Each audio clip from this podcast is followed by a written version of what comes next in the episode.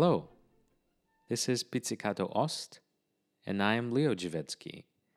We are uh, proud to present the second episode in the recommended pieces section of our project.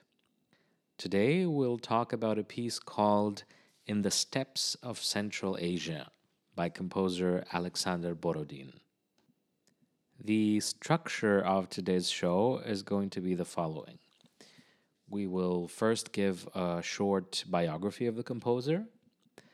Then we will talk about the circumstances that led to the writing of the piece.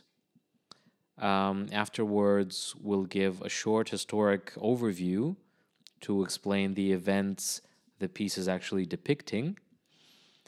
We will then pass on to giving a bit of information about the recordings we're going to use for the demonstration of the piece, with a few words about the conductors and the orchestras. And finally, we shall get to hear bits of the piece with a little theoretical intro to each section. Um, this will be followed by one full playback from beginning to end. It is my impression that the name Alexander Borodin is not one that is known to an average person, even with some interest in classical music. However, I'm pretty sure that many people know a certain Warren Griffin III, also known as Warren G who also happens to be the brother of a certain Dr. Dre. So in 1997, Warren G comes up with the following track.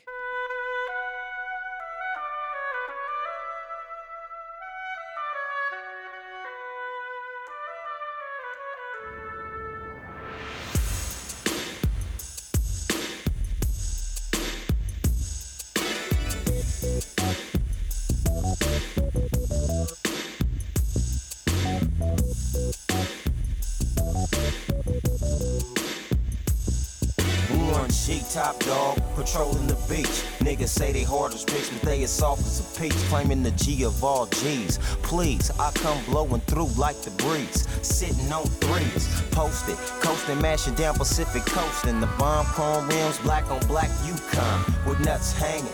From the city where the bangers be banging. It don't seem like shit is changing. I hollered at the homie the other day.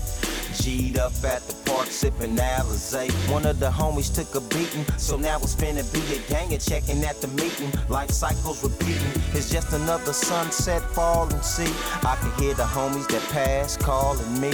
And you know what I discovered? What they keep saying, keep your mind on your money, motherfuckers, and shake busters.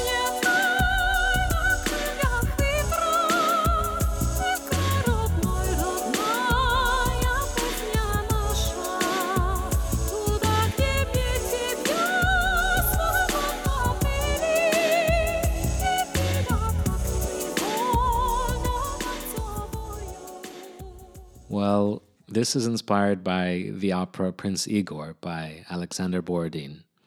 Just a fun fact to get us started here. Now, while I would usually start by saying this and that person was a great Russian composer, with Borodin, I have to start differently. Alexander Porfiryevich Borodin was a prominent Russian chemist who practiced composing music in his spare time and when ill. Borodin was born in 1833 in St. Petersburg as an illegitimate son to a 62 year old Georgian nobleman and a married 25 year old Russian woman. Due to these circumstances, he gets registered as the son of one of his father's subjects, a certain Porfiry Borodin. This is where he gets the surname and the patronymic. His biological father emancipates him from service when he is six years old and uh, gets him and his mother, who is by then remarried, a four story house. Even though he now lives with his biological mother, he's only allowed to call her auntie. Um, two stepbrothers are later born, each from the next husband.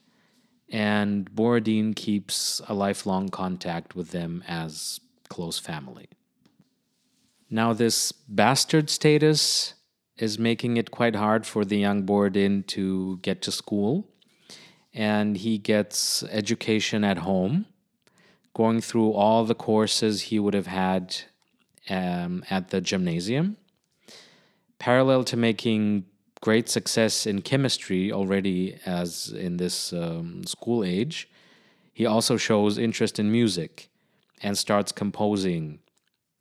He plays the flute, the cello, the piano, and even completes a cello concerto as early as 1847. Now, while the early works of Borodin mostly did not survive, we can have an idea of what could inspire a young composer in the mid 1840s in St. Petersburg. The star author would be Mikhail Glinka, with the first serious Russian operas and a mind set to establish a local musical culture. We will hear a song by Glinka, I Recall a Wonderful Moment, or Я помню чудное мгновение. this was composed in 1845 and greatly popular ever since. And this is sung by Sergei Lemeshev, a star tenor of the Bolshoi Theater back from the 1920s until the 1970s. He was one of the most beloved Lenskys in Tchaikovsky's Eugene Onegin, and he had sung his 501st and last performance of the opera in 1972 at the age of 70 at the Bolshoi.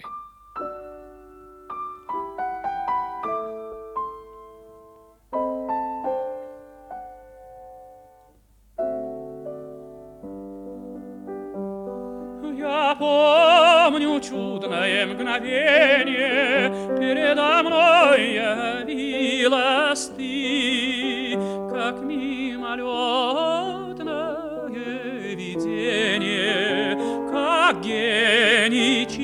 красоты, как гений чистой красоты.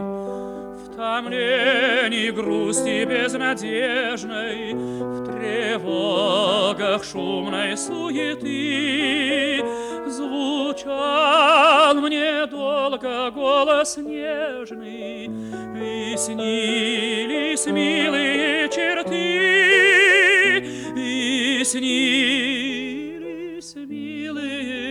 черты. Шли годы, бурь, порыв мятежный, Рассеял прежние мечты, И я забыл твой голос нежный, Твои небесные черты. Твои небесные черты глуши во мраке заточения тянулись тихо дни мои. Без божества, без вдохновения, без слез, без жизни, без любви, без слез, без жизни,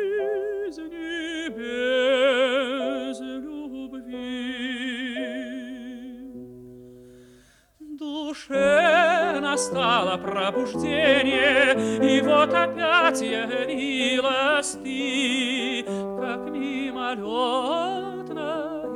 видение, как гений чистой красоты, как гений чистой красоты.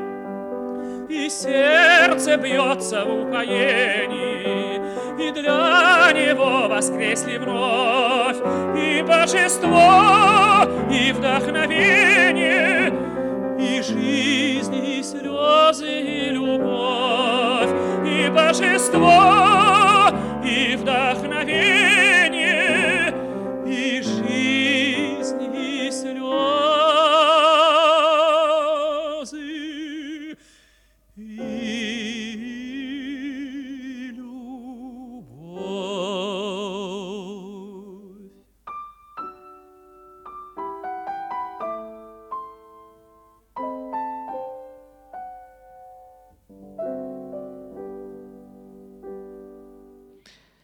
Later in 1850, with some alternative paths in the bureaucratical system, the 17 year old Borodin manages to enter the Medical Surgical Academy in St. Petersburg. There he spends six years. It is known that during these years he's also been composing, mostly songs, and this is not being very supported by his teachers. In uh, 1856, Borodin starts a professional scientific career. He publishes articles on organic chemistry and starts to teach. He becomes doctor of medicine and finishes his dissertation. As an interesting coincidence, um, Borodin has a medical shift at the military hospital, and the same shift is shared by military officer Modest Mussorgsky. They find a common language, which is mostly surrounding music, of course, and keep in touch further.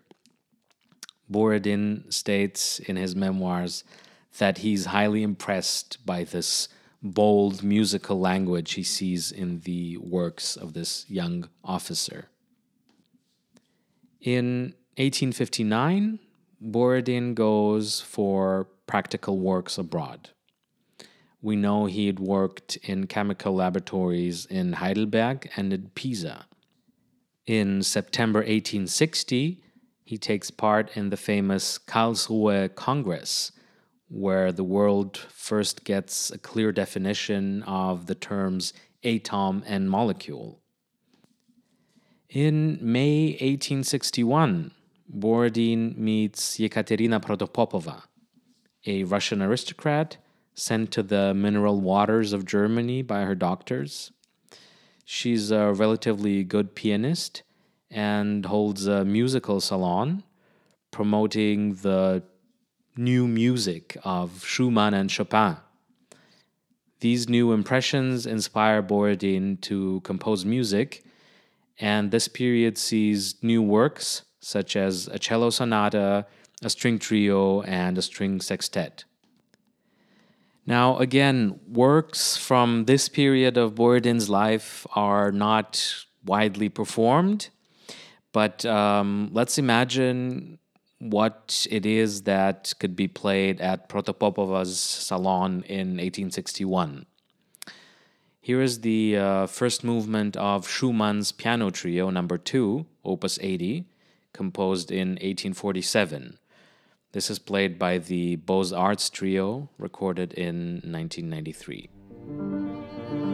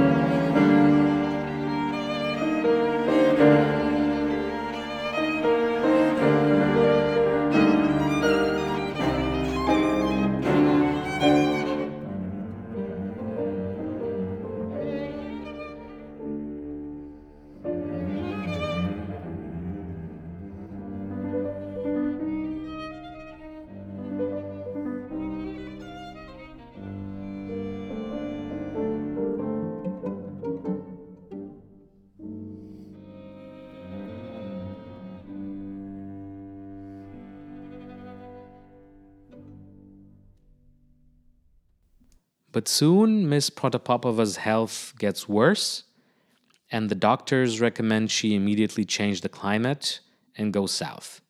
Borodin joins her, and while she continues treatment in Pisa, Borodin joins the chemical laboratory at the local university, becoming the first to develop benzoyl chloride.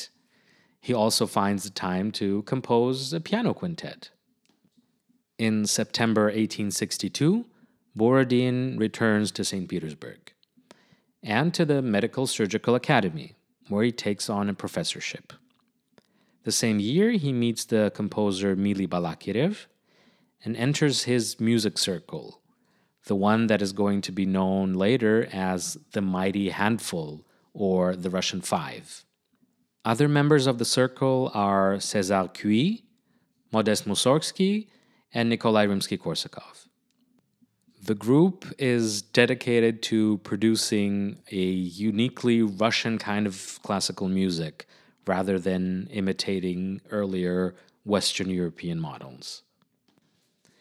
As an example of the Mighty Handful's ideas, I will play for you the overture to Rimsky Korsakov's opera The Tsar's Bride from 1899.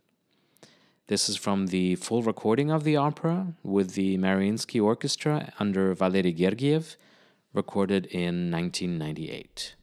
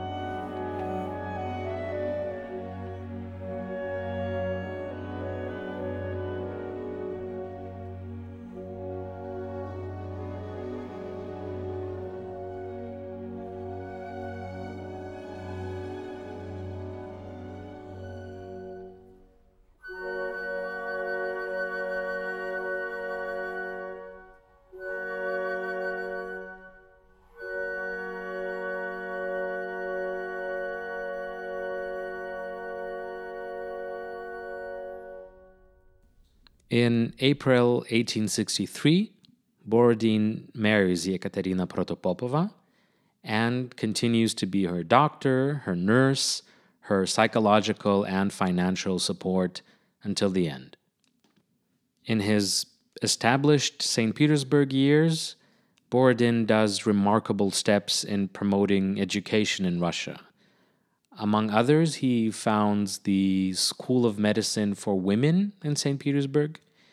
He also takes part in the foundation of the Russian Chemical Society and is one of the editors of the Knowledge magazine. He's known to have used his social position for protecting students from political prosecution. Now, the pinnacle of Borodin's symphonic work is his Second Symphony. Composed in 1876, it was first performed the next year by Eduard Napravnik, a good composer himself and chief conductor of the Mariinsky Theater for almost half a century. As always, after the death of Borodin, Rimsky Korsakov and Glazunov had made significant changes to the score before making it official in print. This is Arturo Toscanini conducting the NBC Symphony Orchestra with the scherzo of Borodin's Second Symphony on a radio broadcast in February 1938.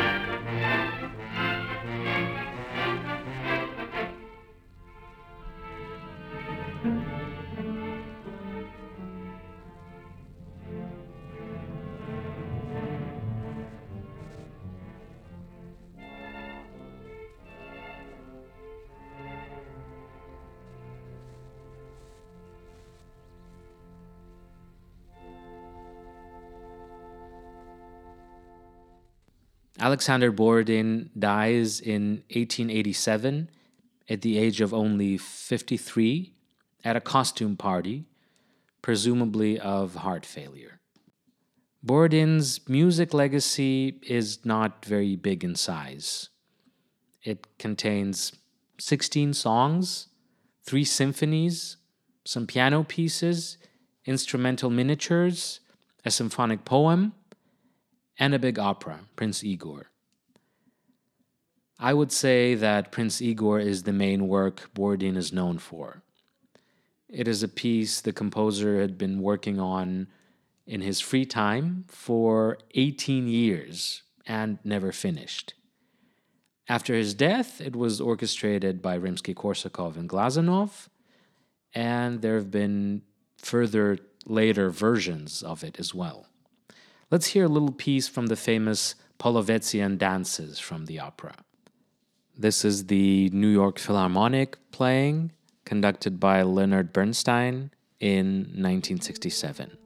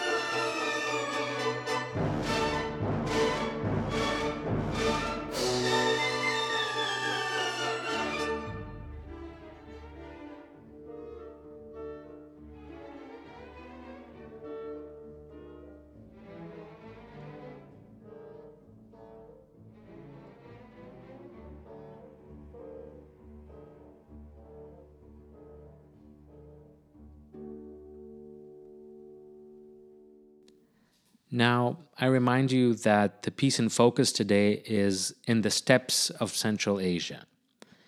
And the circumstances surrounding its appearance are important for understanding the context. 1880 was a big anniversary year. Emperor Alexander II was celebrating 25 years on the throne. A year prior to that, in the spring of 1879, two gentlemen called Tatishev and Karovin Krukovsky were contacting several composers.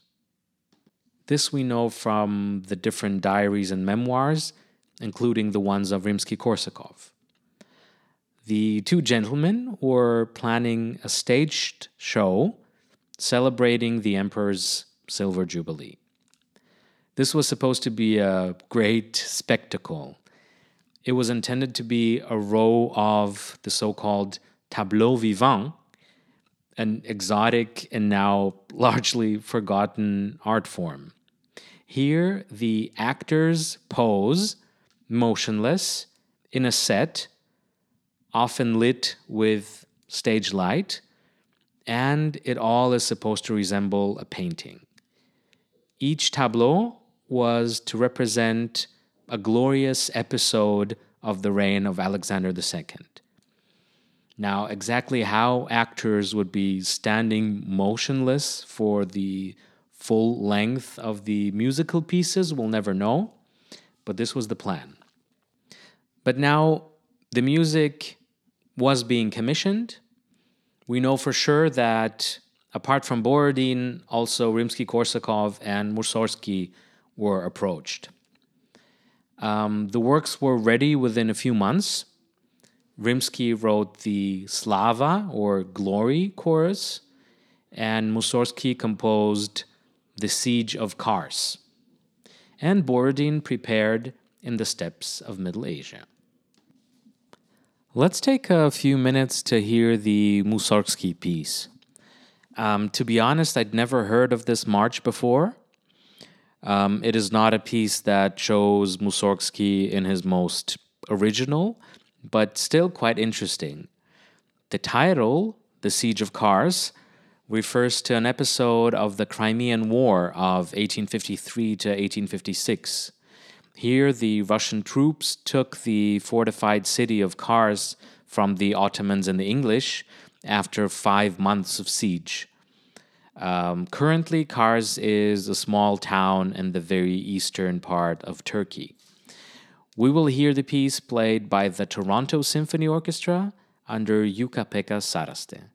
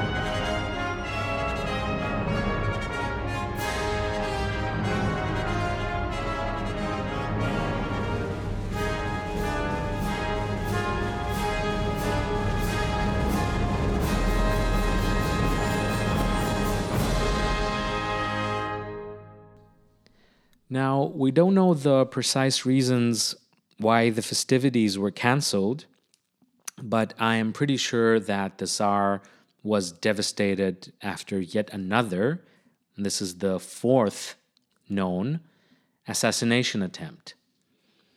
On February the 5th, 1880, the 24 year old Russian proletarian and revolutionary terrorist Stepan Khalturin blows up about 30 kilos of dynamite in the cellar of the Winter Palace in St. Petersburg. You might know it as the Hermitage Museum. Now, this is right above the dining room where the emperor was supposed to have lunch with Alexander, Prince of Hessen, who was the emperor's brother in law. But the prince's train was late, and by the time of the explosion, the relatives were just greeting each other at the entrance hall of the palace. The dining room, as well as some surrounding halls, were heavily damaged. This is currently hall number 160 of the Hermitage. 11 palace employees got killed, 56 were wounded. The terrorist Khalturin went on with his terroristic activity and was arrested after assassinating the chief prosecutor of Odessa in 1882. He was sentenced to death and shot. His legacy was greatly commemorated by Soviet society, and streets bearing his name existed in dozens of cities of the Soviet Union, including Moscow.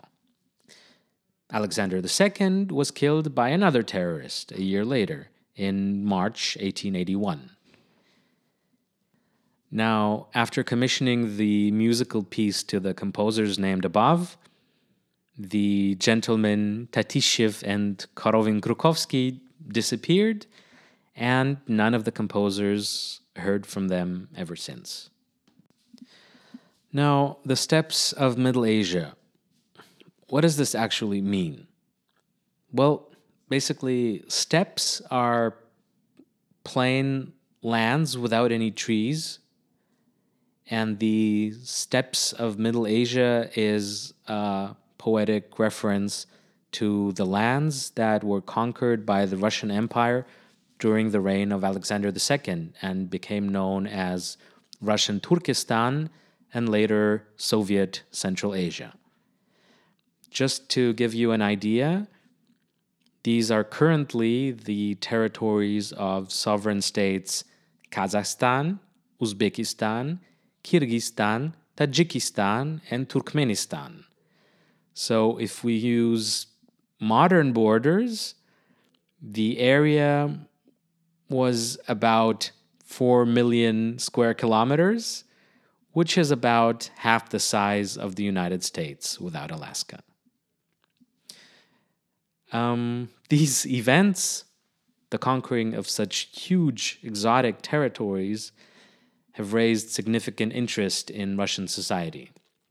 Vasily Vereshchagin, the painter, makes a whole row of paintings the so called Turkestan series, which was also exhibited at the Crystal Palace in London in 1873. Now, with all this background information, I think we can start talking about the actual piece this episode is dedicated to. Alexander Porfiryevich Borodin in the Steppes of Central Asia, composed in 1880. This is a symphonic poem with duration about eight minutes. The orchestra is set with two flutes, an oboe, an English horn, two clarinets, and two bassoons in the woodwind section, four horns, two trumpets, three trombones in the brass, timpani, and strings. The work is dedicated to Ferenc Liszt, whom Borodin had met a few times in Weimar, and who is said to have praised the piece, although I have not found any evidence to it. And by the way, Borodin has a whole big article on his impressions from Liszt. The Steppes of Middle Asia is a programmatic piece, which means that the composer has released it with a specific name and with a corresponding text. It is short, and I will read it out to you now.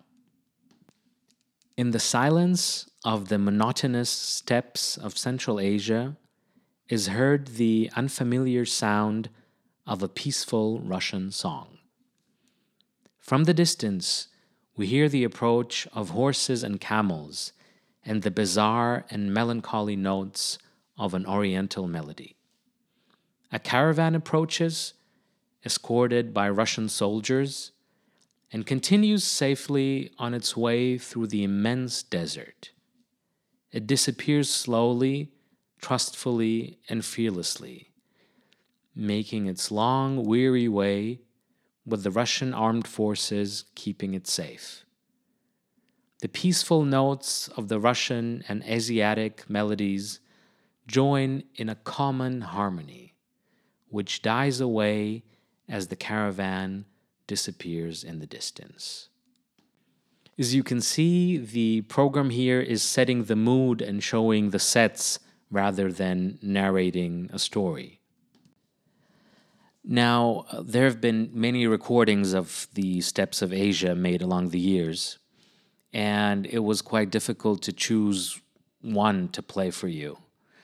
Um, I was, however, able to break the piece into four tiny sections.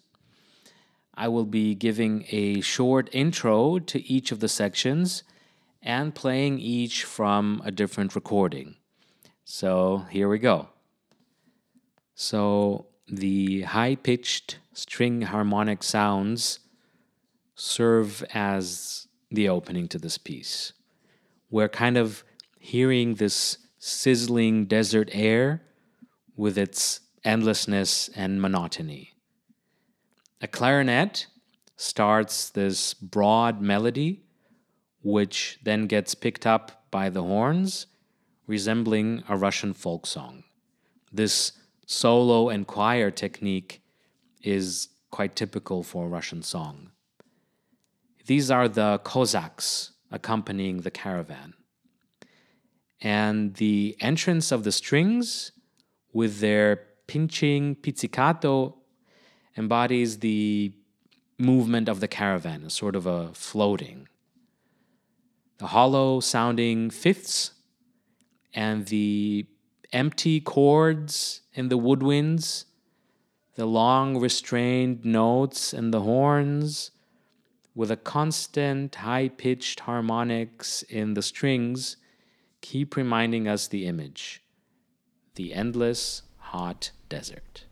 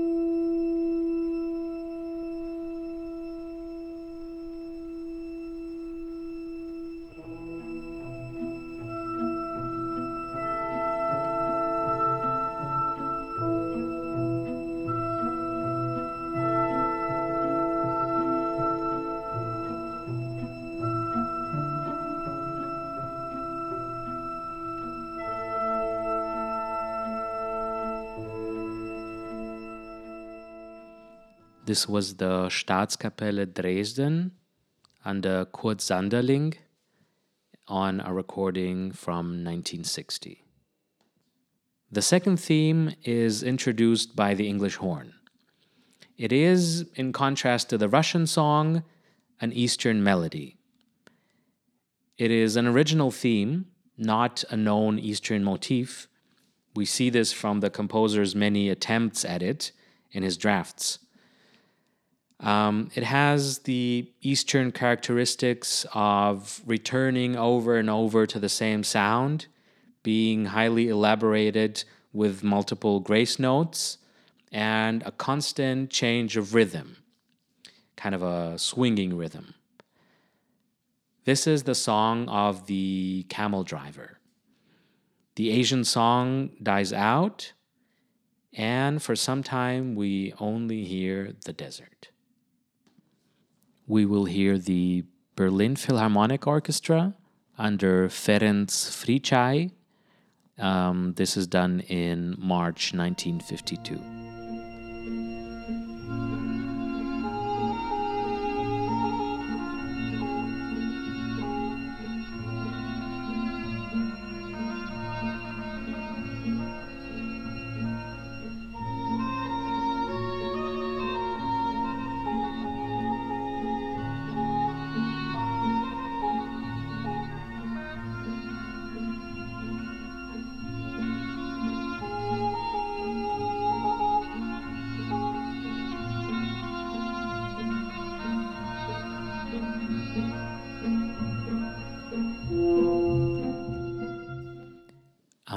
Sure you've noticed how the two conductors represent so differently the tempo marking, which is in this case uh, an allegro con moto.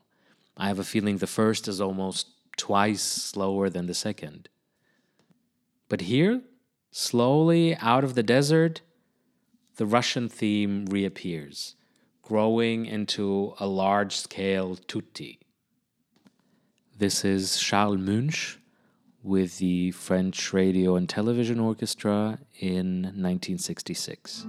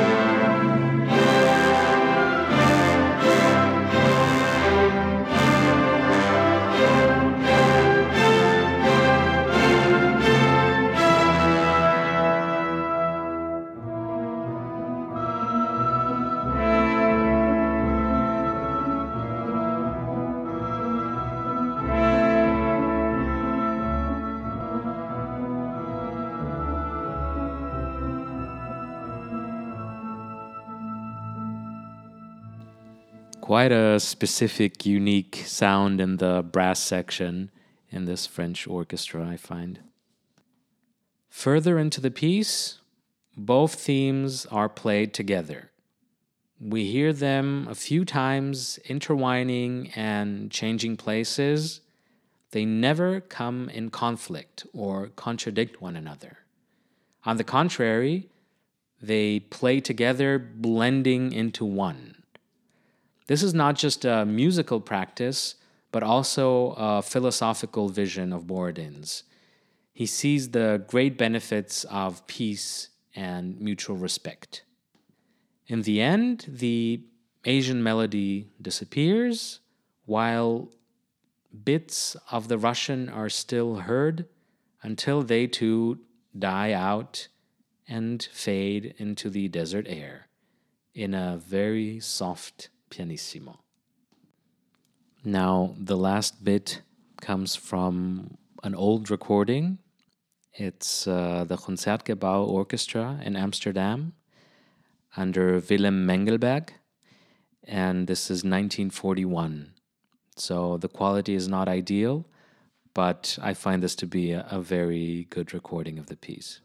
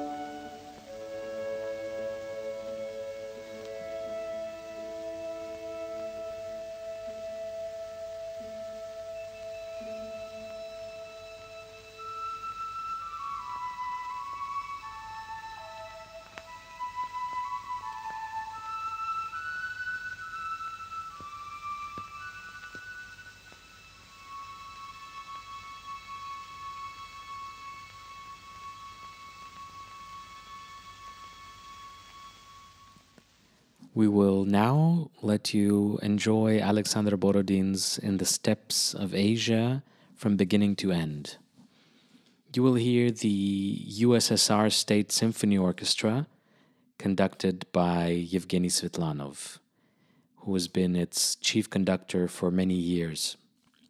The orchestra was founded in 1936 in Moscow, and coincidentally, during the Second World War, the orchestra was evacuated to Central Asia and was quite active there. Under Yevgeny Svetlanov, they undertook a fascinating project, the Anthology of Russian Music, which is a huge collection of recordings of Russian classics. This is now also digitalized and available on streaming platforms. The orchestra now bears the name State Symphony Orchestra and bears the name of its great conductor Svetlanov. It is currently headed by Vladimir Yurovsky. I will now say goodbye. I hope you've enjoyed this episode, and I encourage you to give comments and feedback to make this program better. We will be back soon with more music. And for now, bye bye.